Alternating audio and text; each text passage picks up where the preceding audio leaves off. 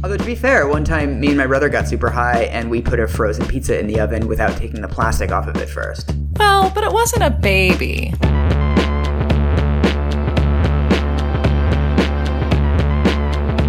Welcome to You're Wrong About, the show where we look at things that we thought were scary for one reason, and it turns out that they're scary for a different reason. Ooh. And the different reason is always the same reason, and it's that America is not great at a lot of stuff. Spoilers. Is that a spoiler for yours too? Because it's a spoiler for mine. I am Michael Hobbs. I'm a reporter for the Huffington Post. I'm Sarah Marshall, and I'm a writer for The New Republic and BuzzFeed, and a writer in residence with The Believer. And we've been looking forward to this episode for weeks now because Yeah. we are talking about urban legends and oh all Oh of the spooky, scary urban legends that pass around around Halloween. Mm. And most of them, weirdly, it turns out, are not factually accurate. So we'd like to talk about them and where they come from. Yours didn't turn out to be factually accurate either. it turns out they're all true. That's the spoiler for this episode. yeah. So we're going to talk about the razor blades and the apples,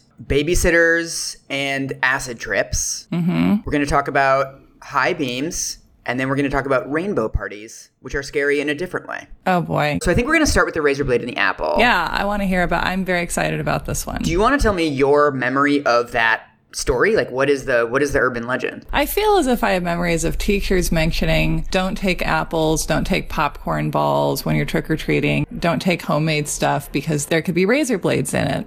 And I actually, I do. I remember hearing a story about someone's cousin's friend who bit into an apple and there was a razor blade inside. And it's something about, I heard about razors in other places, but I feel like the image of the razor and the apple was so so present in my head. It was so scary. But also when I was a child, when I was in second grade, my family lived in a rural area and we went trick or treating one year. Um, I think the year that I went as a bunch of grapes. With razor blades in them, of course. Yeah, that was, that was pretty hardcore. Um, one of the houses gave me an apple and then I came home and I laid out all my candy because I really liked counting my candy, but I hardly ever ate my candy. And I laid out all my candy so that I could stare at it. And then while I was looking at it, ate the apple that I'd gotten trick or treating, which my mom was completely delighted by and not freaked out about at all. The wildest thing about this is that I always thought that one of the least plausible things about this urban legend was that any kid would ever eat an apple that they got on Halloween. so you're debunking the debunking now. You're ruining this for me. I was the rare child that just candy was just too sweet for me, mm. basically.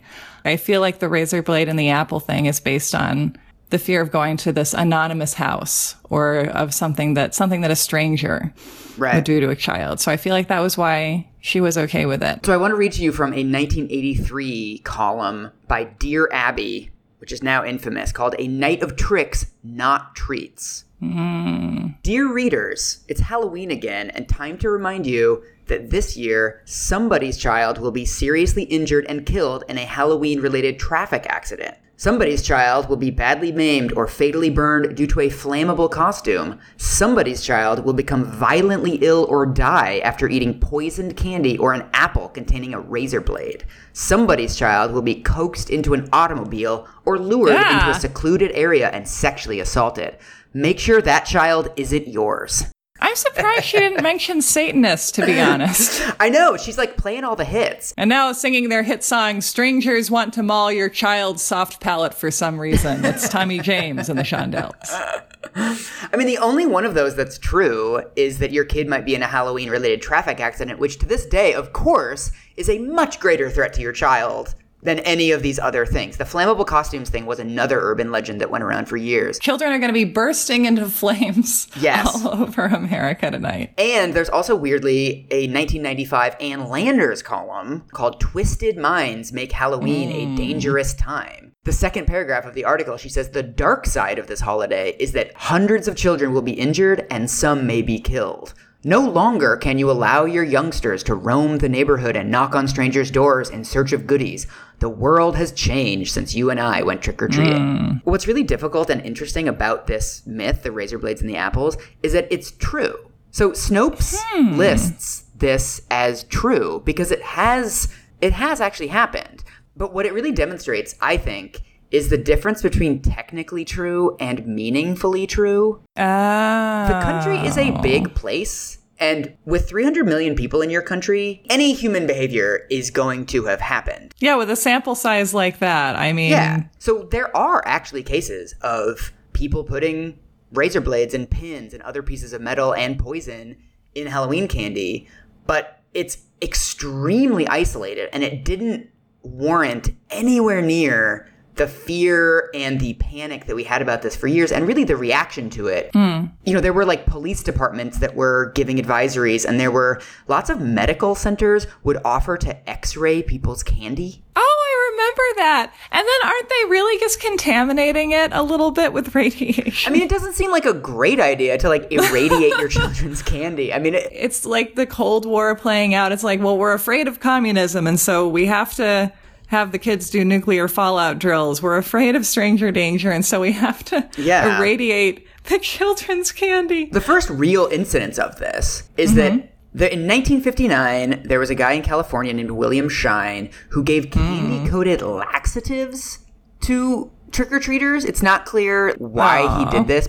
He was charged with something called outrage of public decency, which is a dope law to say you broke, and unlawful dispensing of drugs. So did he like just make a bunch of kids poop their pants? Yeah, I mean, it's more like a prank. The real place where it starts, though, is in 1964. There's a woman in in Green Lawn, New York, and her name is Helen Fell. I was not aware of this, but apparently there are people who feel very strongly that children over 12 should not be trick or treating. Here's here's a lady who's spreading an early note of the now epidemic belief that there should be age limits for trick or treating, which is just It's just a weird thing to feel strongly about. just a silly lady on Long Island. All right. So what she does is she takes like dog treats and steel wool, like you know those things that you scrub pans with. She Yeah. takes ant poison. What? The story eventually changes, but the actual reality of it is that she labels all these things. So she takes a dog treat and labels it, like sort of wraps it up, kind of gift wrap, and labels it hmm. as dog treats.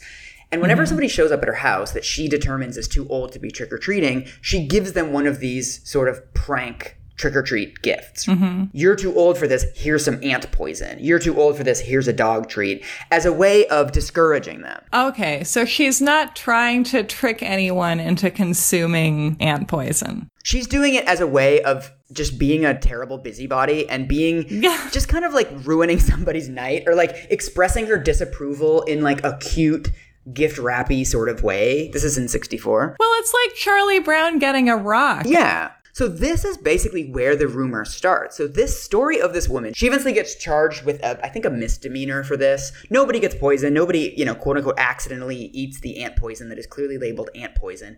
But like, Right. it's a mean thing to do. So people point out this is a mean thing to do. But then that begins to morph into she was handing out ant poison without labeling it. She's trying to poison the children. Is the version of the story that travels. So why do you think that happened? It's one of these stories that goes around in the same way that stories go around now of just bad etiquette. We love to focus on bad etiquette and make that the basis of urban legends. Right. And so this becomes something that the whole country is like, can you believe this woman in New York who did this? It's terrible. So it's like the 1964 equivalent of a photo of a woman in an airport ignoring her baby. Yeah. I mean, there's like there's a couple other cases that add some some nuance to this too, and uh-huh. basically what ends up happening is there's a lot of cases of this that do in fact happen, but none of them match the urban legend. In 1974, there's a guy who kills his son by poisoning him with cyanide. So this Ugh. guy took out a life insurance policy on all three of his kids. Then he poisoned their Pixy Stix with cyanide. Oh, that's horrible. For some coincidental reason, only one of his three children actually ate the Pixy Stix and died. Because Pixy Stix are gross. But then this guy tried to pass it off as my son was victimized by a Halloween poisoner. Uh, so it, it's like basically a standard terrible story of a father murdering his son for money, but it gets mixed up in this urban legend and kind of incorporated into this urban legend. And this is actually where we get the term Candyman. This is called Candyman murder. really? Yeah, this is where apparently this is like where the Candyman legend came from. He didn't deserve that. There's also one in 1970 where a kid accidentally gets into his uncle's heroin stash oh and like essentially eats the heroin and dies. And so that's another one because it happens to have occurred right after Halloween that the kid's mm. body is found and everyone's like, "Oh my god, it's after Halloween. He must have been poisoned." And then of course, you know, months later once they do the toxicology report and they interview everybody, they're like, "Oh, this kid just happened to find his uncle's heroin Right. and accidentally poison himself in the way that children do. It's just a coincidence. But of course, that kind of debunking of the story appears on page 13 and like doesn't make any of the tabloids. Whereas this kid dying does make all the tabloids. But isn't it so interesting that we are so eager to support these terrifying stories? yeah. Maybe one of the most surprising things, you know, is that we want them to be true so badly. And, and that's the thing is like, it- it's like what we keep coming back to. of What do we not need evidence to believe? Yeah. After those accidental poisonings, we then get a huge spike of hoaxes after the Tylenol poisonings in 1982. Do you know about these? Yeah, I do. So basically, someone poisoned Tylenol with, I forget the actual poison, but anyway, they poisoned a bunch of Tylenol in Chicago. They killed seven people. This person was actually never found, although they did imprison somebody for trying to extort Tylenol, for threatening Tylenol and saying, if you don't pay me X dollars, I'll do this again. So that person went to jail, hmm. and we think that's the guy that did it. His name is James Lewis but we don't we don't know that he's the one that actually did the poisoning. He might have just come in after the fact and tried to extort the company. But of course, this was a huge deal. They recalled every single bottle of Tylenol in the entire country. In the country, Yeah, it's one of those cases that you read in corporate social responsibility literature. as one does. In your CSR book club, yes. but anyway, this was a huge deal, right? I mean, this was one of the biggest stories of 1982. And so after the Tylenol thing, there's a couple more poisonings. One of the standard ones is this insurance salesman put poison in his wife's Sudafed because he wanted to kill her. There's another one where a woman wants this one's really fucked up. There's one where a woman wants to poison her husband. She wants to kill her husband. After the Tylenol thing happens, she's like, "Ooh, here's my chance." So she poisons his Excedrin. Oh God. But then, because she's like, oh, well, now, you know, I have a motive to kill my husband, right? So if, if only my husband is dead, then people are going to come looking for me. So she poisons someone else too to make it seem like, oh, it's it's a random, it's like a rash of murder. So she kills this other woman. That's like the way people behave in British mysteries. this is what starts happening and so these are these are all about medication but of course this general sense of poison there's poison out there there's people that are out to poison you of course Yeah. leaches into the halloween thing and so there's all these extra Right. columns that are published watch out for poison apples watch out for poison everything And it's like, no, people in your family want to poison you. Strangers don't care about you. So what happens is it's not clear how the actual razor blade and the actual apple thing come into this. So the poisonings predate the razor blade thing. When that shift happens and how that shift happens, it's not clear. But by the 70s, there's kind of the poisoning thread of this urban legend, and there's also the razor blade thread of this urban legend. And so what happens is there's a couple cases where women and especially children are finding pins, like hmm. safety pins, like those thin safety pins in candy bars.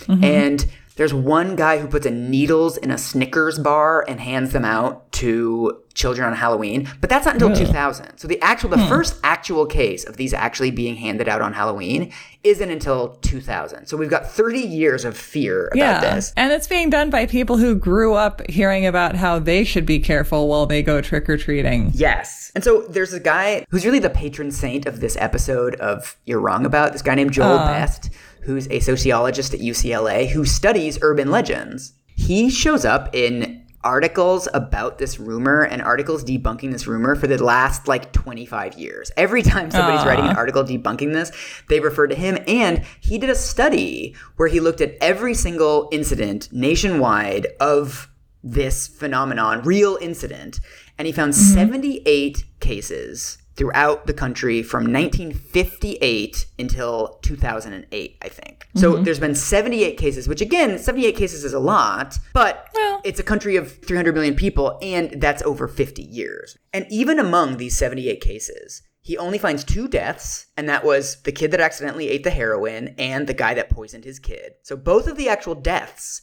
are not actually this urban legend coming true. The vast majority of the other cases, it turns out, are pranks. So what happens is, over and over again, kids will say, Oh my God, mom, I found a razor blade in my oh. apple. What Joel Best mentions is that you know, as a kid, if this happens to you, if you find a pin or a razor blade in your Halloween candy, you get a lot of attention. You know, the police are going to talk to you, the newspapers are going to talk to you, you might be on TV. There's mm-hmm. huge incentives for kids to do this. And so what happens is children, quote unquote, discover a razor blade in their apple, but they never bite into it. Like it's it's mm. very, very, very, very rare that somebody actually gets injured. There's one or two cases where somebody does actually bite into a pin in a Snickers and somebody's put it into the Snickers bar in a store, but not hmm. necessarily handed them out at Halloween. But hmm. even those might actually be hoaxes because sometimes people are just kind of weird enough to do that to get on TV. And then hmm. the vast majority of them are like, oh my God, I found a pin in the side of the Snickers that I didn't bite into, but luckily I saw it before I bit into it. I happened to notice this extremely missable, losable tiny object. Yes. So it's one of those things that you can't say it's a fault, like a completely false legend, because it, you know, sort of has happened. And some of these things that look very likely to be hoaxes might not be hoaxes. Well, like we've made it true. We've imitated it. Yes. It's not meaningfully true, and that it's not something we should actually be afraid of. Right. The urban legend creates incidents of this rather than incidents of this creating the urban legend. Yeah. So what I think is really interesting is Joel Best has written all these articles about urban legends and how they spread. And one thing that he points out, so he does all this anthropological research of other societies and times through history, and he says usually usually urban legends are built around an old society confronting a new society. Interesting. He calls it folklore, which I think is a really interesting way to talk about it. He says orally transmitted tales often depict a clash between modern conditions and some aspect of a traditional lifestyle. You've got home baked treats, right? An old lady who lives on the block. And then you've got a society where fewer people are knowing their neighbors, fewer people trust their neighbors, fewer people trust the institutions. And so you've got this kind of old small town society, and then you've got this new urban, much more impersonal society. And this legend of the razor blade and the apple is really depicting the intersection of those two things that we're transitioning from a society where we know each other and we trust everyone on our block to we don't know everyone on our block and we don't necessarily trust the people around us. And so we need these really commercial products to make these things safe, right? That even mm. though Right. it happens quite a few times that there's pins in Snickers, that's not the legend that travels. The legend that travels is home baked treats, apples, things that are much more organic or sort of you don't know the provenance of them. Whereas it's teaching us to trust things like commercial candy. So this works out very well for the oh commercial candy industry because it's like, no, no, don't bake brownies. Do you think that Big Candy was involved in propagating this in any way? Weirdly, the American confectionery industry releases a lot of information debunking this rumor because what they're afraid of is that Halloween is going to go away altogether. Oh, that would be like the way, you know, how florists would deal with weddings disappearing. Exactly. Candy makers need to prop up Halloween, but they also need you to be buying Mars bars and not baking cookies for your neighbors. We need to be like medium scared in order to be ideal capitalist subjects. Another thing that Joel Best mentions is that the razor blades and the apple is the perfect combination of two of the major themes of urban legends worldwide and throughout history. One of them is children are in danger. This is something that shows up hmm. in like Ukrainian folk legends. There's always some new threat to your children. And weirdly, lots of urban legends are around contamination of food. So hmm. when you think about like the finger in the KFC bucket, I don't know if you've heard that one. no, but I was thinking earlier of the lady who put, what was it, a finger in her Wendy's chili? Yeah, yeah, yeah, yeah. Which is again like someone making an urban legend feel true by Yeah. actually imitating it. There's also one, there's one about a mouse in a soft drink bottle. There's one of a mouse in a McDonald's apple pie. Oh, or the Kentucky, the Kentucky Fried Rat. So this is something Joel Best even mentions is that the dangers of eating commercially prepared food were detailed in 19th century stories about cat meat in baked pies, and more recently about tales of rats sold at fried chicken franchises. So this idea that our oh. food is in danger, it, when you think about it, it makes a lot of evolutionary sense for a species to spread rumors of food contamination. To be a little paranoid. So there's two last things I want to say about this one. First of all, that in Joel Best's analysis of this and why this rumor spread so far, he actually says that the press isn't to blame. Hmm. What's interesting is there's only these 78 cases, and strangely, in news stories, the news really didn't cover these things all that much. There were some tabloid Really? things, but he says it's really a word of mouth phenomenon. Like it's one of these things that spreads under the radar that you can't track the spread of this rumor because it really is like a virus person to person. There's very few press reports considering how widespread this belief was. There's Yeah. actually very little support of it in the media. It's something that really is folklore, that it really did spread as an oral tradition.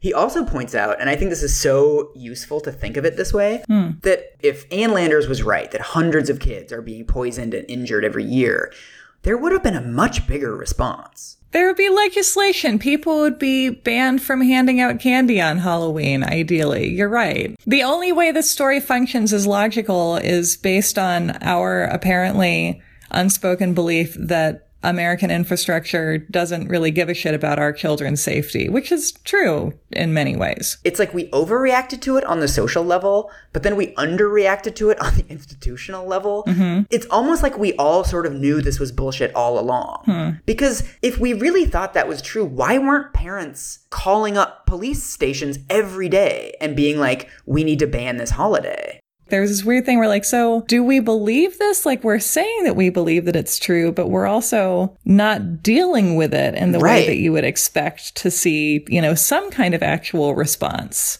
So, do um, does this link to babysitters? Do you want to set us off on the babysitter track? This links so much to babysitters, yeah. And the first babysitter story that I want to share with you is that parents hire a babysitter, classic beginning to all of our worst nightmares. They go out for the night, they call back and some point to check in and the babysitter's like, "Oh yeah, everything's fine." And uh, I put the roast in the oven or I put the turkey in the oven. And the mom hangs up and thinks and is like, "We didn't have a turkey. oh, I know where this is going. No. Where is it going?"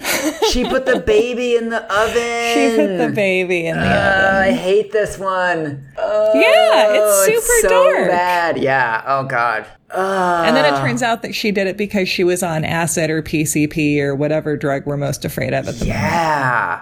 Wow. I like know where you're going with this one because I'm just seeing all the stuff I've been reading this week about how Uh-huh. urban legends are really a reflection of society's anxieties. My like Mm-hmm. society anxiety bell just dinged like three times. Yeah, in some of the versions, her boyfriend comes over and gives her drugs. Nice. So where does this one come from? It's similar to the uh, razor blade or poison in the candy and the apple story, and then it seems like a 60s kind of a whisper network thing. It, it's not published, just starts getting recorded in the 60s, predictably. My favorite research tool that I found while I was reading about this was this really fabulous book by Miriam Forman Brunelli called Babysitter An American History. And one of the things that I learned from this book, and I had no idea when I picked this topic, when I decided to focus on babysitters, that this is where this was going, but it just ended up going in this direction,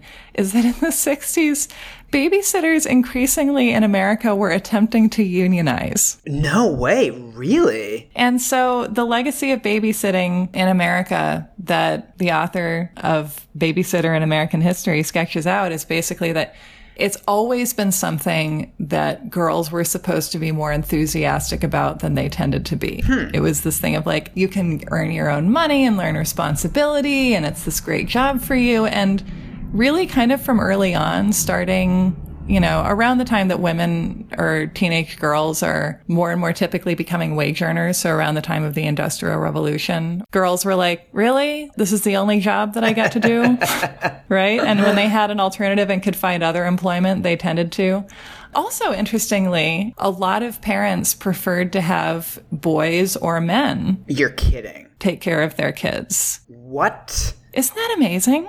Because now, if you're a man who wants to do childcare, like I would hate to be in that position because people are so suspicious of men who want to spend time with children. They just assume that they must be molesting them. Totally. Yeah, and there's just the idea of women are are inert in that way. Yeah. like you can just trust them to be a safe pair of hands, even if they don't really know how to do anything.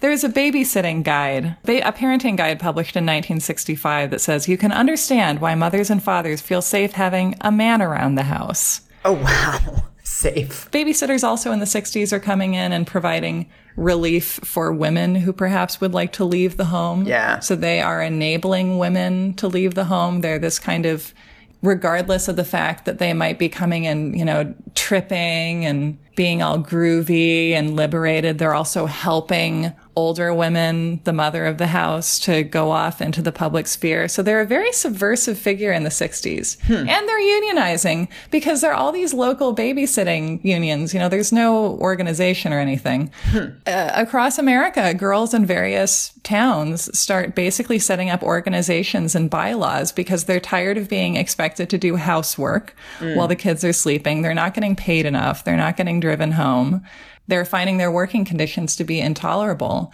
And so there's this sense in the 60s, especially that's been growing for a while, but I think especially in the 60s, that the babysitters are getting uppity. Hmm. And so you can see why this would be a convenient time for there to be these stories, like you were saying, this folklore that is about an older version of society losing ground to the new, feeling threatened, and essentially telling stories about the babysitter slips up and accidentally murders the baby or gets murdered herself or is at fault for something horrible happening hmm. and has to be punished in this awful, violent way. Are there any cases of this actually happening? I mean, the same as with the Halloween candy stuff. There's, and this is in Snopes. Um, they've Snopes has aggregated cases of people who have killed babies in a microwave or an oven or a toaster oven. Uh, I remember the microwave one too, yeah. yeah, and drugs were sometimes involved or potentially involved, but these tended to be parents. Uh, Again,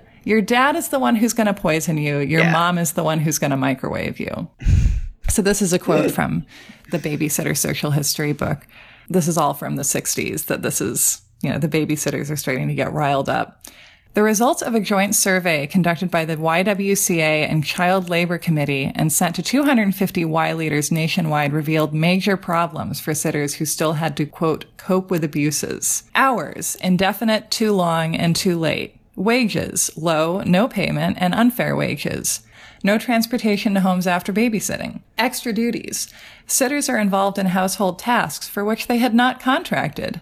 And the care of animals, some of which are unfriendly. Having yet to devise a category to describe a rising problem, the YWC added, alone in isolated areas, intoxication of parents on return home from parties. yeah. Babysitter is another word for teenage girl. This is often the only job that they have available to them as a family wage earner, especially if they're in the suburbs. But that starts changing. The Equal Pay Act is passed in 1963, so teenage girls can look at what's going on for adult women and be like, huh, maybe it's inappropriate for me to be paid four dollars for eight hours of taking care of multiple children and then cleaning the house while they're sleeping. And parents at the same time have their own narrative of like all the kids, the teenagers, the babysitters just come over and drop acid and hang out with their boyfriends and monopolize the phone and eat all the food Right. really what's happening is this this kind of crucible of babysitters demanding workers' rights, and what they instead get are scary stories. Right. And it's also a, a weird inversion of the actual danger because, of course, babysitters are the ones that are much more in danger than the parents. Yeah, If you've got parents who have an incredible amount of power over you, they're maybe drinking, they can falsely accuse you of something, they can refuse to pay you. Mm-hmm. and this is from a babysitter's guide published in 1965. It's words of advice to young babysitters. Some men forget or almost forget that sitters are sitters. They try to treat them like girlfriends instead of babysitters. You'll probably never run into such a man, but it pays to be on your guard. The babysitter. She was great with kids. And even better with Daddy. I mean, that's another thing is like dad coming home. Yeah. That seems like a much bigger danger than Jessica putting babies in the oven. Right. It's like, well, you know, we have a situation where teenage girls are potentially alone with intoxicated adult men and they're playing the woman of the house. And, you know, but what we should really be concerned about is that they're going to get stoned and bake the baby. Yeah. And so this connects too with, uh, you know, the, the power of the acid myth at this time too, Yeah. because this sent me down this rabbit hole of looking at the urban legends going around about what happens if you use hallucinogens. And they're all completely terrifying. What are they? One apparently going around in the 60s and still propagated is that if you use acid seven times, you'll become legally insane. Is that one not true? No. I'm having I'm having like a light bulb moment right now. Right? And like the terror that people had of hallucinogens in the 60s. I mean, the more I think about it, the more I feel like it suggests this omnipresent social fear that sanity is a very fragile state, which like, yes, that's true. And then, you know, another is some guy drops acid or, you know, he accidentally gets a mega dose is often how this is supposed to go Yeah. down. And then he thinks that he's an orange for the rest of his life. Nice. Like you end up on the perma trip. Yeah. And then, of course, the classic is that, you know, someone takes acid and becomes convinced that they can fly and then they jump off a building and die. Like, I feel like that's the biggest one of all. Totally. I've definitely heard that one. Yeah. Yeah. And, and I feel like the way that the babysitter gets terrorized in the 60s urban legends is that if you make one little mistake, everyone will die. Or Yeah, if you just, you know, if you're if you're not on your guard, and even if you are, things could still be terrible. Yeah. And so the other babysitter myth, Okay. it's the story of, you know, the babysitter has put the kids to bed, she's alone in the house, and she gets a call and the voice on the other end says, Have you checked the children? And she gets freaked out. She hangs up. Crucially, she does not go up to check the children. She gets another call. He says, Have you checked the children? And so she calls the police and has them put a trace on the line. And the call comes again. He says, Have you checked the children? And then the police call and they say, Jessica, because all the babysitters are named Jessica. Jessica, get out of the house right now. The calls are coming from upstairs. And so she flees. And then it turns out that the madman upstairs has killed all of the kids. And there's, you know, some vindictive details where, you know, he's left a note pinned to the body of the mangled baby saying, I told you to check the children. Nice. And it's like the babysitter wasn't attentive enough. Or maybe she was, but it's just this idea that just by doing what she's doing, she deserved to be punished. Yeah. And so this, I, you know, again, I think started off as just a story that got passed around, went from person to person, and then it appeared in Black Christmas. And it also was in a 70s horror movie called When a Stranger Calls, Oh yeah. which is just plays out that story and actually has the initial terror. And then the babysitter grows up and starts her own family, and the madman comes back for her. Nice. Is there ever any truth to this? I mean, do we know like the nugget from which this urban legend grew? So there are cases that are reported on, and some of which are significantly sensationalized about babysitters being attacked while on the way home from babysitting, Okay. or you know, inevitably babysitters become the victims or the the target of random violent crime. You know, I haven't looked at the numbers on that, but there's a specific case I'm thinking of that I came across where a babysitter was being walked home by the father of the house and they were both randomly attacked Oh. by someone. And that made a lot of news because it was this thing where a girl was outside of the protected realm of her own home of domesticity and this Right. weird thing where she'd gone out in the world in order to go be in another household, but also to kind of to run it a little bit and to be in this position of responsibility and that she had to go out into the world to get there and just being ren- being rendered vulnerable by that. So Yeah. there are lots of stories at this time of, of girls being the victim of, of violent crime more broadly, just mm-hmm. because of, of being out in a world that seems hostile and dangerous. I have never found anything that suggests there's any kind of have you checked the children type of murder Yeah. that ever happened anywhere. Another thing that's interesting that Miriam Forman Brunelli talks about in Babysitter in American History is that in the 50s and 60s, the interstate system is being built, and suddenly the suburbs aren't isolated the Right. way that they were before because we have all of these roads, all of these freeways, all of these newly, all this newly built infrastructure that allows the people who live in the suburbs and work in the cities to commute back and forth fairly easily. Mm-hmm. And what that also means is that we've opened the gate to people coming from the cities to the suburbs or people traveling anonymously across America using the interstate system and showing up in places where they've never been before and never will be again. Right. And, you know, potentially terrorizing vulnerable members of society like babysitters because of that. So it's like this, it's this period when the safety of suburbia is feeling very threatened. Right. The babysitter, because she's a young woman kind of going out into the world and taking on responsibility and being seen as someone who has to be both responsible and conscientious and also completely obedient to the grown-ups. Mm-hmm. Like it feels like the babysitter inevitably is the the person who these urban myths tend to be about. Also, can I just debunk like does this home have two phone lines? I, like i don't get how that's happening. Like we didn't have cell phones back then. So how is the physically how's the call coming from inside the house? Yeah what it would be two phone lines. I mean is that another subtle little nugget of wealth in there too that it has to be a wealthy couple? Like who has two phone lines? Who the fuck has two phone lines in the 60s and 70s like melvin belli? But yeah that's another weird thing about it's always bugged me about this myth and imagine the maniac, you know, he he's in this neighborhood. He keeps breaking in house after house. He's like, ah, no upstairs phone line in this one. Got to go break into the next one. You know, it's just exhausting. These fucking plebeians. Yeah. Miriam Forman Brunell says babysitting became a site of powerful conflict between the babysitter trying to achieve economic, social, sexual, and cultural autonomy and male monsters seeking retribution for the diminishing of male privilege. So babysitters are the people who are helping wives get out of the house. They're the extra pair of hands that also can come in and help what's seen at the time as the disintegration of the nuclear family structure. They're very dangerous people. Mm-hmm. So I feel like it makes sense that there's also some sense of anger or violence directed at them. The figure in all of these stories who everyone's the most afraid of is the babysitter herself. Right. She's the real monster.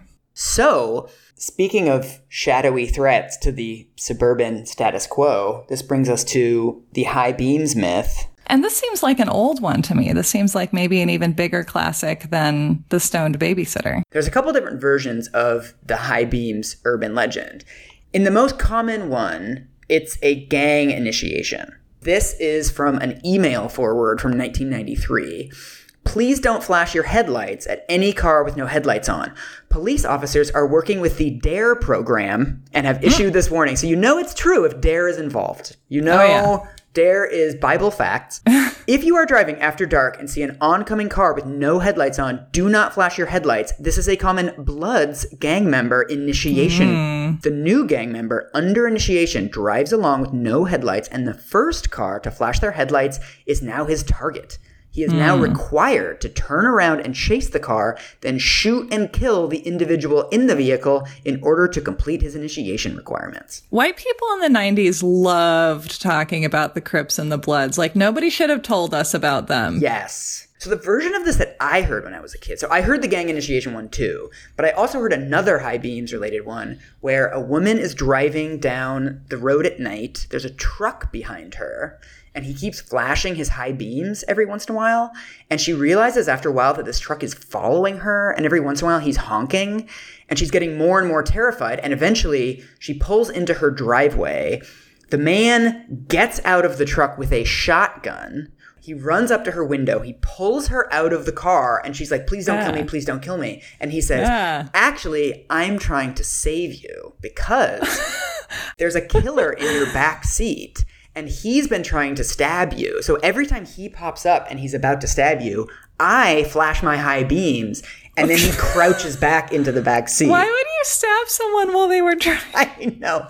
So there's like there's like 51 things about the story that make no fucking sense. And you know what? And I've heard that story and that freaked me out. I mean, one of the things I think is really interesting about these is that both of these versions of the story travel around mostly through email forwards. There's very few accounts of them in actual Oh. newspapers. There's also, I think we've totally edited this out of our memories, but people also used fax machines. Like fax machines were the original email forwards that people would do mass faxes, which I think is totally Really? bananas. Yeah. So you'd just be sitting there and your fax machine would spit out like, don't flash your headlights. And you're like, Tom, this is a work number. Yeah, and there's regional variations. Like in one of them, she doesn't pull into her own driveway, which is insane. She drives, she pulls into a gas station, which makes actually much more sense. And then it's the mm-hmm. gas station attendant who sort of saves her rather than the trucker. Because sometimes when you go out into a sea of threatening men and murderers, it's like Jurassic Park and the T Rex saves you from the velociraptors. So this story is based on a real thing that happened. what? Yes. So in 1964, an escaped murderer did actually find an unlocked door in a car, hid in the back seat. But then this is, I love this story. So, first of all, it was not nighttime. That's another modification that ends up getting made.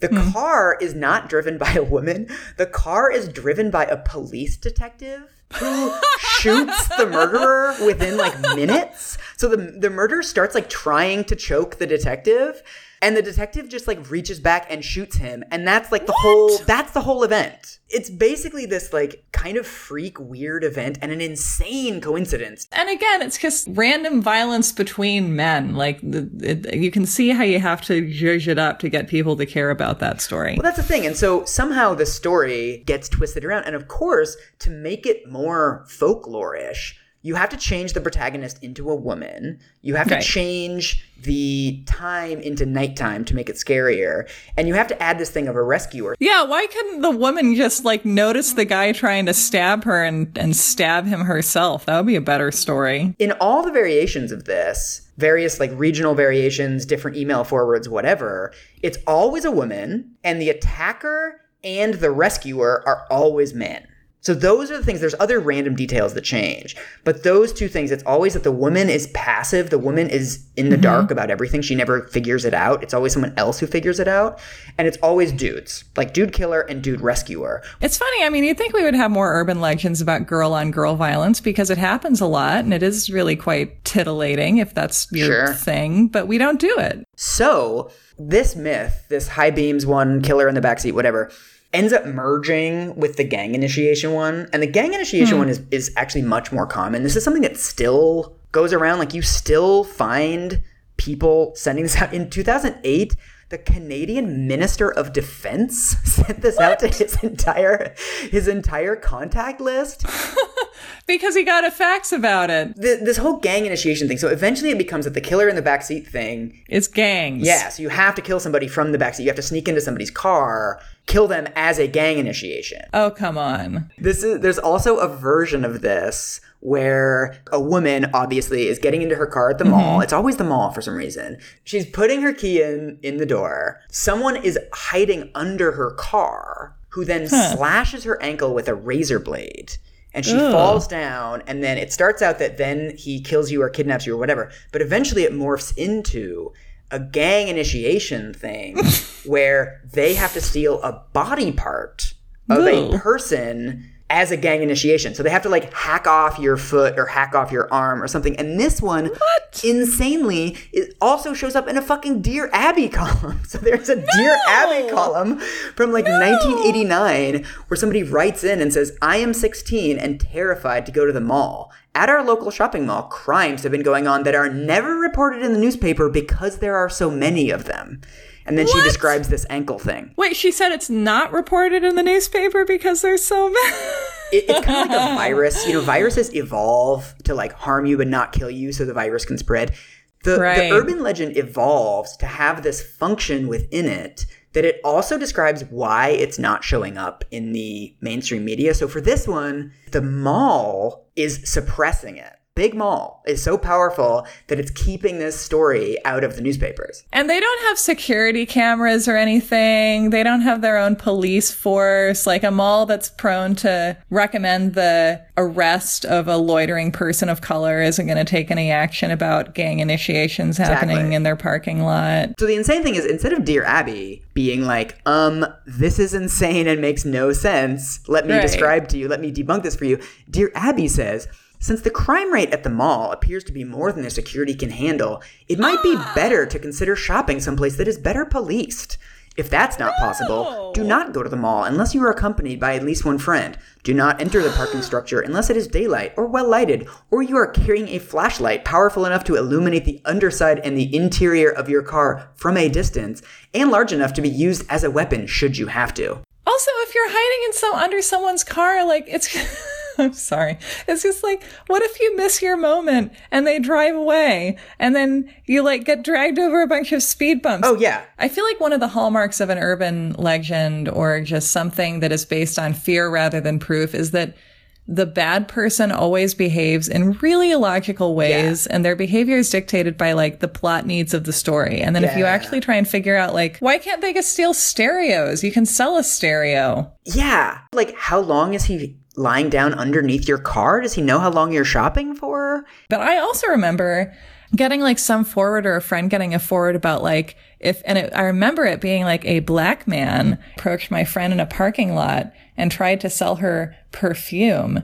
And it's actually, they're like roofing you because you smell it. It's actually like a repeat of the old, you know, robber comes to the door in 1910 with a handkerchief soaked in, uh, formaldehyde, something, whatever you used back then.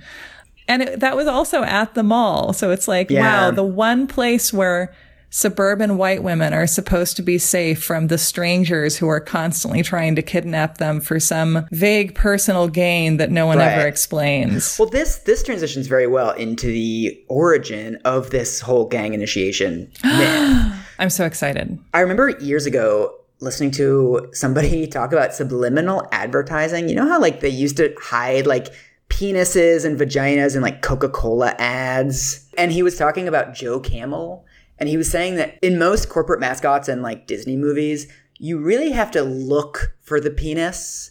But with Joe Camel, you have to look for the fucking camel. So I think this is a very useful metaphor for going through this urban legend because with most urban legends, you have to look for the racist explanation. Like Right. you have to really stretch it to fit.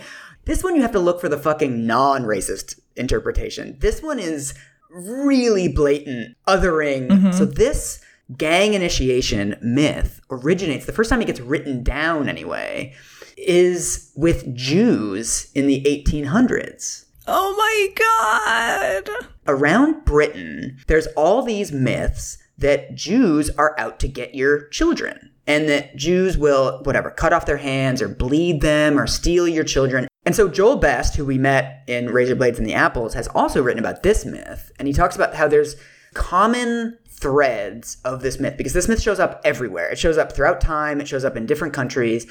And essentially, there's always some sort of other group that is within society. There's always a minority. Sometimes it's Freemasons, oftentimes it is Jews, hmm. where they're within society but still other from it and kind of mistrusted. Oh, and Catholics. Catholics were also supposed to be like sacrificing babies when there was a lot of anti Catholic sentiment. you just fill in the blanks with like whatever group you want, right? And there's always this gang initiation. It's always random, right? That they're picking out mm-hmm. random people. They're knocking on random doors. That's an element of it. Another element of it is that it's always severe. It's never like a Jewish person is going to like flick your ear on the subway and then run away or like, you know, like deliver you a bunch of pizzas that you didn't order. Like it's never it's never like the things that gang initiations and like frat initiations actually are, which is mostly pranks. And it's almost always somebody innocent. So it's always a woman Right. or a child or some other group that is incapable of defending themselves. It's never that they, you know, pick a fight with a random guy, right? It's never somebody that can fight back. It's always somebody that's getting victimized. And so this starts as Jewish people and then it, you know, goes through Catholics and various immigrant groups and stuff. I mean, by the 1960s, there's a, an urban legend called the castrated boy. Oh, I know this one. Where, yeah, a, a Oh. boy goes into the bathroom, often in a mall, and is castrated by a group of older children from another ethnic group. Right? So, oftentimes, when you look at these old Oh. accounts of it, the gang initiation isn't just that you have to kill somebody or you have to castrate somebody or something. It's that you have to kill or castrate a white person. So, this is very Oh explicit in a lot of the early accounts of this gang initiation myth is that white people are specifically being targeted. So in 1991, there's a rumor in Wichita, Kansas that black teens are initiating new members by requiring them to grab white children and throw them over a second level railing to the level below. That's when In 1993, there's one in Philadelphia. Teen thugs are knocking down young oh female shoppers and slashing them across the cheeks in a gruesome rite of passage demonstration. Oh my god. There's also one in California that a gang initiation involves drive-by shootings of trick-or-treaters. Synergy. Yes. There's one in Dallas that they have to rape a white woman. That's another one that goes around. Oh, there's another one in San Antonio that they're walking around with vials of HIV and they're infecting you with HIV. A vial of HIV. For many reasons, that doesn't make any sense. But I think uh-huh. there were, you know, pre-existing anxieties about HIV at that time. The first thing to debunk about this, I mean, obviously the the racist stuff is bananas, but there's also there's literally no evidence that this is true. There's a lot of um, yeah. there's a lot of anthropological work on gangs, and so this thing of gangs, I don't know if you've heard about this, where they jump you into a gang as an initiation, where like everyone else beats you up.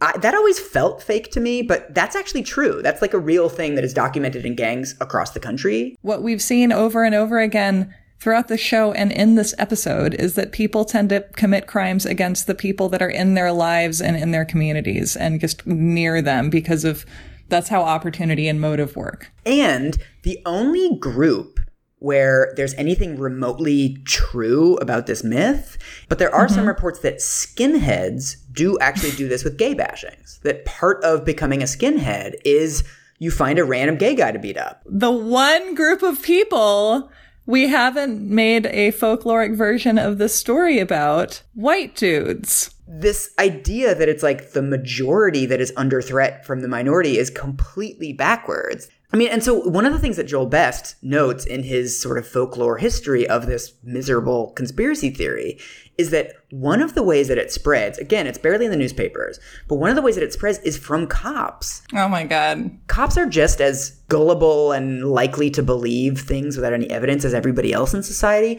but you have police chiefs that are clicking forward on these things because it's always some other community, right? It's never this week where I live, this happened. It's always like, oh, it's happening in New York and it might spread to Philadelphia. So the cop in Philadelphia will then forward it, right? And then in California, it's like, ooh, it's it's happening in Oregon and it might be spreading to California. So then the cop in California will spread it. It's it's always happening somewhere and always to people you don't know personally, right? That's always how Right. urban legends spread.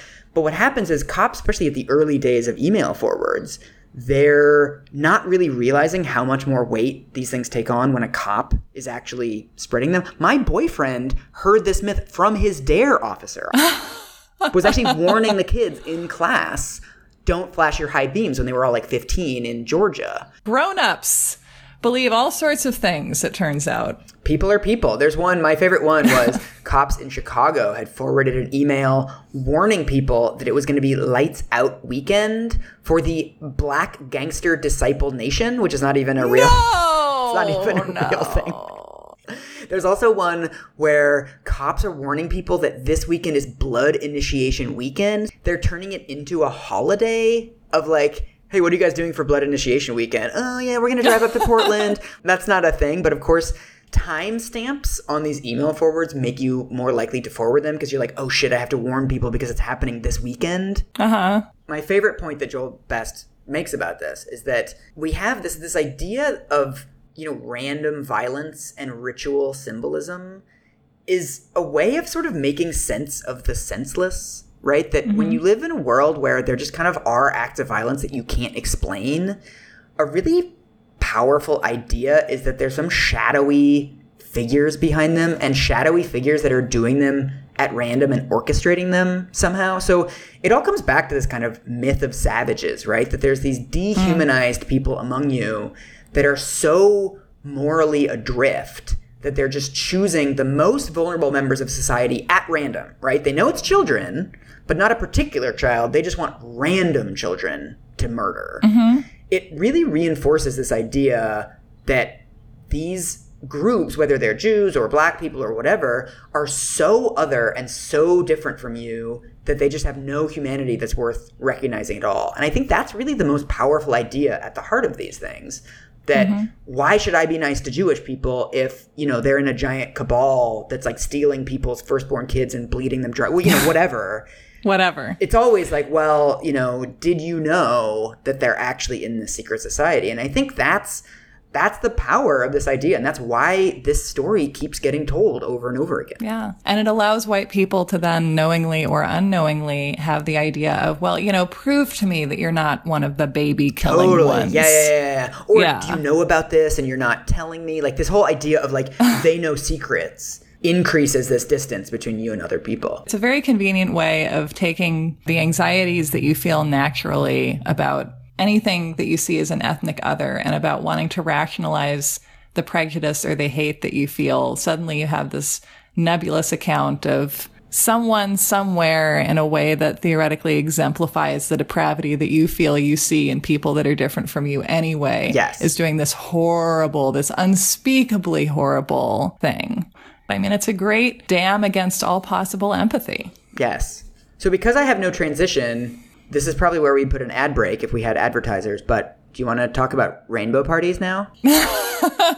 Let's have an ad for fax machines. Back to our show. All right, rainbow parties. Yeah, this is not like a scary urban legend or spooky. It's just sort of it's one that we keep doing. Well, it is scary because it's about adults who should know better warping their children's attempts to explore their sexualities. That's the scariest urban legend of all. Yes. So, what's a rainbow party? Do you remember what it was? So, rainbow parties are something that I heard about as a private school student as something that public school students allegedly did.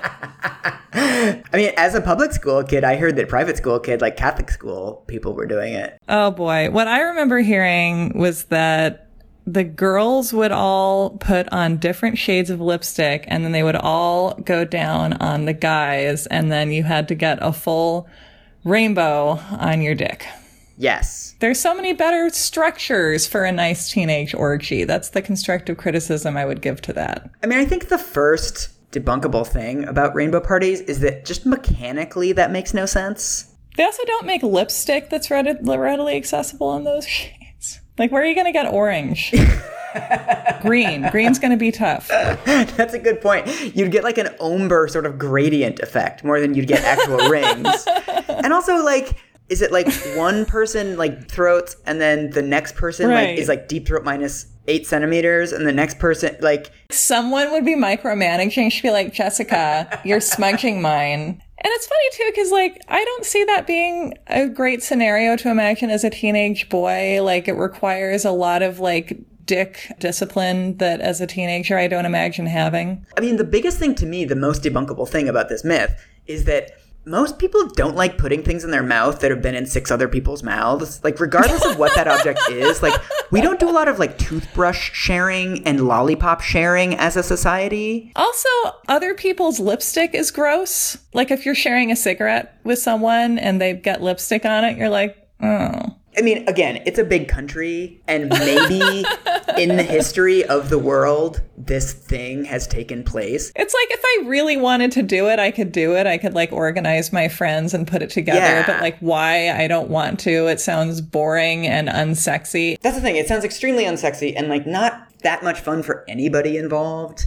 The origin of this begins in a book, actually a nonfiction book from 2002. And you can tell that this book is a robust examination of the scientific literature from its title, which is Epidemic How Teen Sex is Killing Our Kids. Wow. I just love this. I found excerpts of it online. It's like an actual joke. this, the author of it is named Meg Meeker. Her next book is called praise for Hero being the strong father your children need, which Ew. gives you a sense of kind of where her head's at. This is a excerpt from a review of it that says, spicing up her statistics with obscene rap lyrics and lurid reports of teen orgies and the high school craze for oral sex, she blames the usual suspects post 60s permissiveness, the misguided equating of condoms with safety, and sexualized media imagery in, for example, Cosmopolitan and Ally McBeal. Again, playing the hits, just greatest hits of 90s panic. Oh, Ally McBeal. I mean, the idea that Ally McBeal was ever controversial is just adorable. This is also from the review. Meeker advocates teaching teens to postpone sex as long as possible, and when they don't, to reflower themselves as secondary virgins. what if as long as possible is like 40 minutes into the first date? Because sometimes that's just what as long as possible is. I made it past the appetizers. But then what's really interesting is so this book is not like a particularly huge bestseller. Just like kind of a random, I don't know, there's probably one or two teen sex panic books that come out every year. And so Yeah. she hears stories of rainbow parties. She kind of puts that in, but it's not really like the center of the book. It's just something that goes in there. So she hears this from teens, she reports it, and then what happens is it shows up on fucking Oprah, 2003. Oh, Oprah also propagated a lot of satanic panic and uh, MPD type stuff. She's really, she's Dear Abby a lot of dodgy ideas into the American consciousness in her day. I love Oprah as a cultural figure. She's a super nice lady, but you have to acknowledge all the bad shit that she has spread. She's responsible for Dr. Phil and Dr. Oz, like two of the most Ugh. odious pachyderms in American life. Yeah. She infamously did an entire episode on rainbow parties. Really? Yes. So I found a really interesting essay about Oprah and the propagation of the rainbow party myth. So, guest Michelle Burford, a journalist for O Magazine, warned the studio audience hold on to your underwear for this one. She proceeded to describe a Oh scary God. new phenomenon among young people the rainbow party. Then she describes what a rainbow party is. Then Oprah asks her, Is this common? And she says, Among the 50 girls I talked to, this was pervasive. It's like claiming that you were about to bite into this pin that you noticed in your Kit Kat. for example. But what's really interesting about this, and I learned this in the um, in the article that I read about Oprah's propagating of this myth, is that this was not the first episode that Oprah did about an oral sex epidemic. That's what she calls it. This is why people shouldn't have TV shows that are on every day. Like it's too much pressure for material. So this like really bummed me out. So a year before the infamous Rainbow Party episode, she does an oral sex epidemic episode, which is the title of the episode. That's what she says. This is in 2002. This is a year before the Rainbow Parties episode where she has Dr. Phil on and a mother brings her 15-year-old daughter onto Oh. Oprah to talk to Dr. Phil about how she's giving blowjobs to somebody at school. So the teenagers are being teenagers and the adults are all behaving. The adults are the degenerates in the story. as usual. And so Yeah. she kind of talks about how, you know, she's giving blowjobs to this boy at school. And Dr. Phil is like, well, why are you giving this guy blowjobs? And she says, we're friends. And so Dr. Phil says, you're saying it's just friends. Let me tell you, a friend doesn't ask you to go in the bathroom, get on your knees in a urine splattered tile floor, What? and stick their penis in your mouth. That's not what I call a friend. Oh, that's really awful. And so then the audience, of course, is like roaring its approval. There's all this laughter and kind of clapping. And the girl says quietly to her mother, That's not what happened to me. oh and- god. And Dr. Phil just like moves on. oh my god. This is so typical, I think, of the way that we talk about this issue in particular, and especially teen sexuality in general, is it's never, no one ever asks, like, oh, well, what did happen to you? How did you feel? Yeah, what do you mean we're friends? What kind of relationship you have? How long have you known each other? What does he do to you after you do this to him? Do you enjoy giving him oral sex? Does he enjoy Yeah. giving it to you?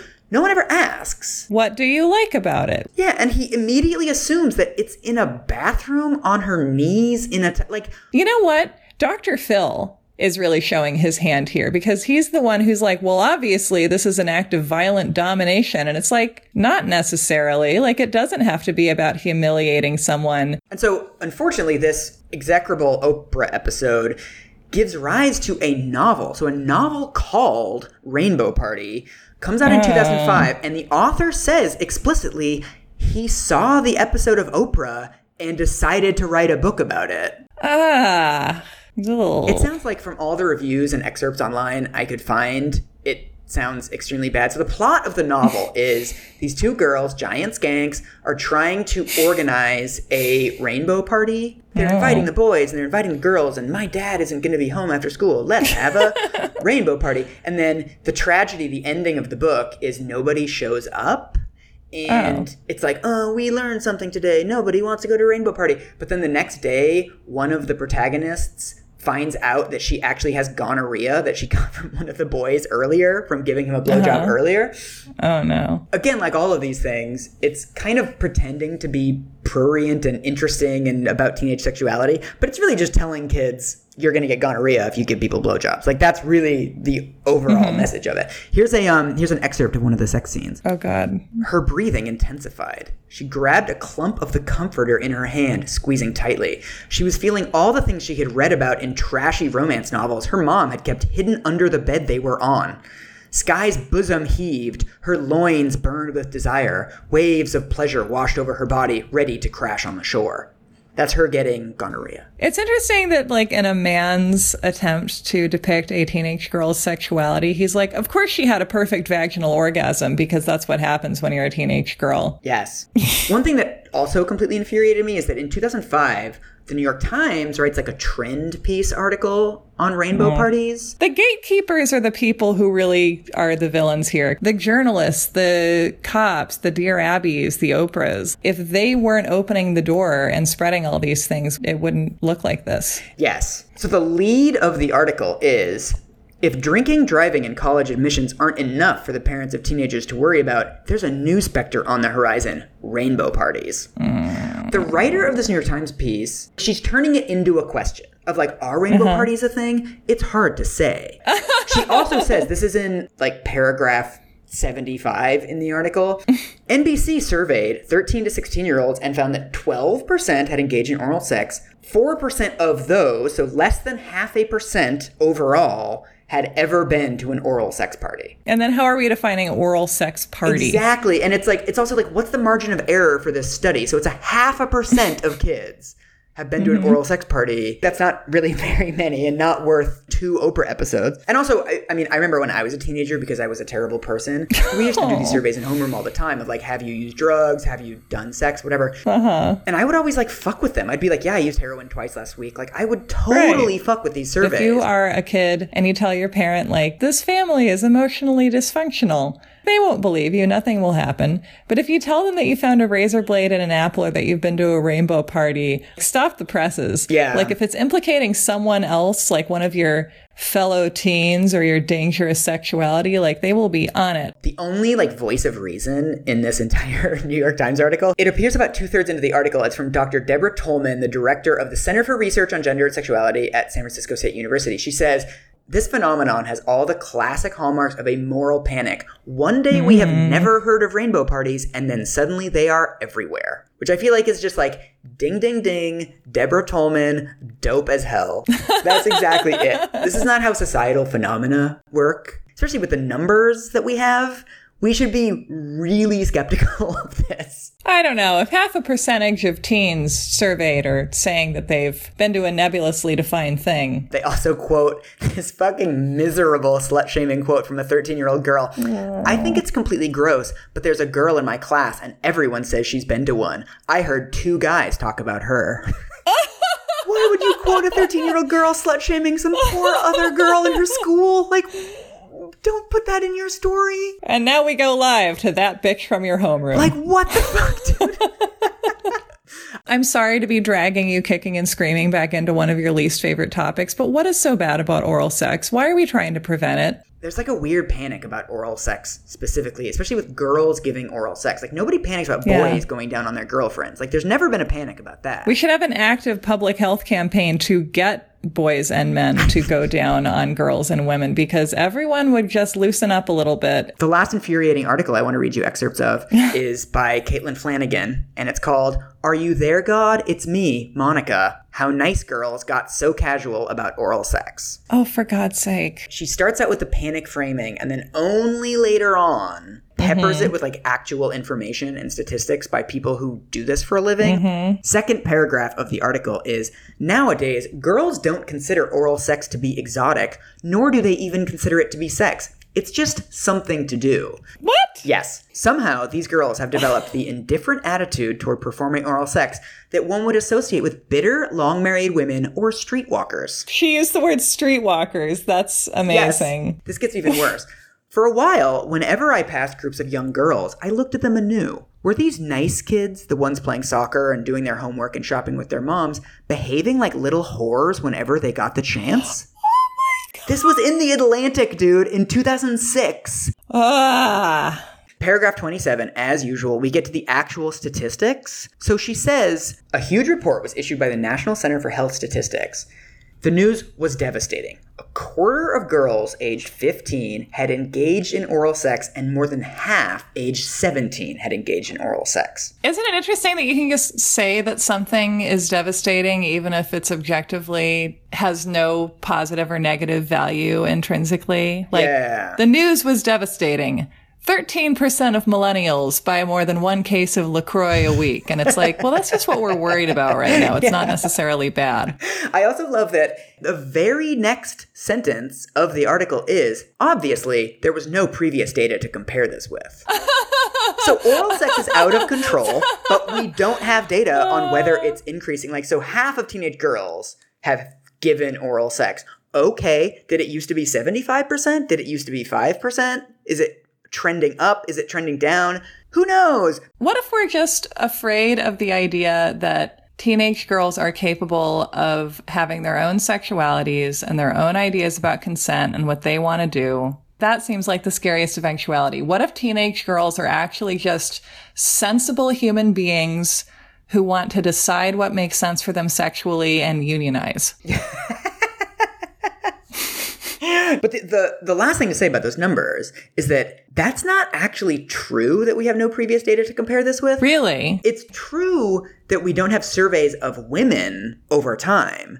We Oh. do have regular surveys of teenage boys over time. Oh. It's not perfect data. Like, you should always admit the limitations in the information that you have. But so I found a survey of teenage boys that gets taken every, I think, three years, where in 1995, 49.4% of boys 15 to 18 have engaged in oral sex.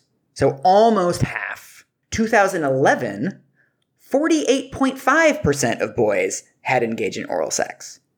So, over the course of 20, more than 20 years, rates of oral sex among boys go from 49.4% to 48.5%. Essentially, they don't budge. And is this receiving or is it both receiving and giving? It's uh, receiving and giving. So, surveys of women always find lower percentages. So, if 50% of boys say they've received oral sex, it's usually like 30% of girls say they've given oral sex. Like, that's a that's a typical thing. But there's no reason to believe that the rates of boys receiving oral sex have stayed completely steady for 20 years and they've mm-hmm. skyrocketed among girls. It's really irresponsible to not mention that in your article about how Yeah. girls are so different these days and they're all giving oral sex. Well, it's it's adults using teenagers as specters in their own imaginations. Yeah. It's also worthwhile thinking about that we keep doing this. So I, I looked into there's all these great histories of sex panics because we've had like mm. 10,000 of these. Right. There was a documentary, a PBS documentary that came out in 1999 called The Lost Children of Rockdale County. Is that the one where all the kids started having sex with each other and they all got syphilis Yes. or chlamydia or something? syphilis outbreak. Yeah. What's interesting Yeah. about that is this. I mean, it, it won a Peabody. It was one of the most watched TV shows of that year, and it was about kids that you know in rural small town but like rich white suburban small town georgia who were basically bored and their parents weren't home a lot and they started having group sex The call is coming from inside the house, inside suburbia. it's never been debunked, but there's some shit in it that just rubs me the wrong way. So here's here's Oh, a yeah? description from it. Group sex was commonplace, as were 13-year-old participants. Kids would watch the Playboy cable TV channel and make a game of imitating everything they saw. They tried almost every permutation of sexual activity imaginable vaginal, oral, anal, girl on girl, several boys with a single girl, or several girls with a boy.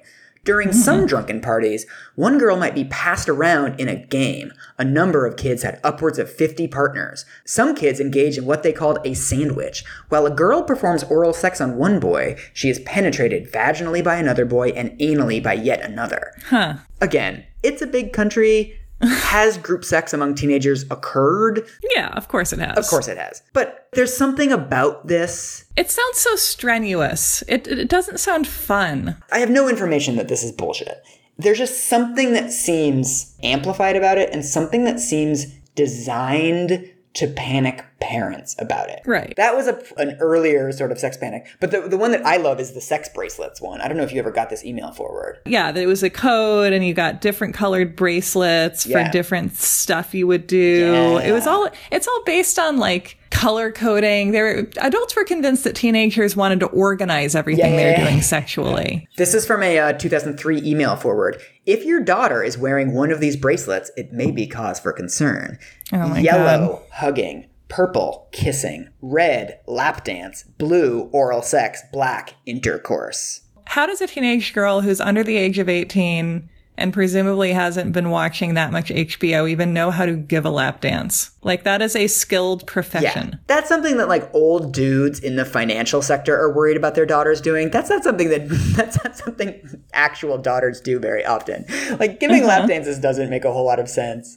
The last thing because Joel Best also wrote a book about rainbow parties. He says uh, in previous generations they were worried about going steady, they were worried about lipstick, they were worried about miniskirts, they were worried about rock music. It's not new for parents to worry about kids or that their pop culture interest or their access to the opposite sex is going to lead to trouble. We've been worried about that for a long time, but we always hear that now it is worse than ever. And and again, we we do have things in America that are consistently getting worse. The car problem is getting worse. Climate change is getting worse. Yeah. Teen sexuality is is staying level and is arguably not a bad thing hmm. intrinsically, but let's freak out about that. Why not? so, happy Halloween. Help your babysitter unionize. Finally. it's happening.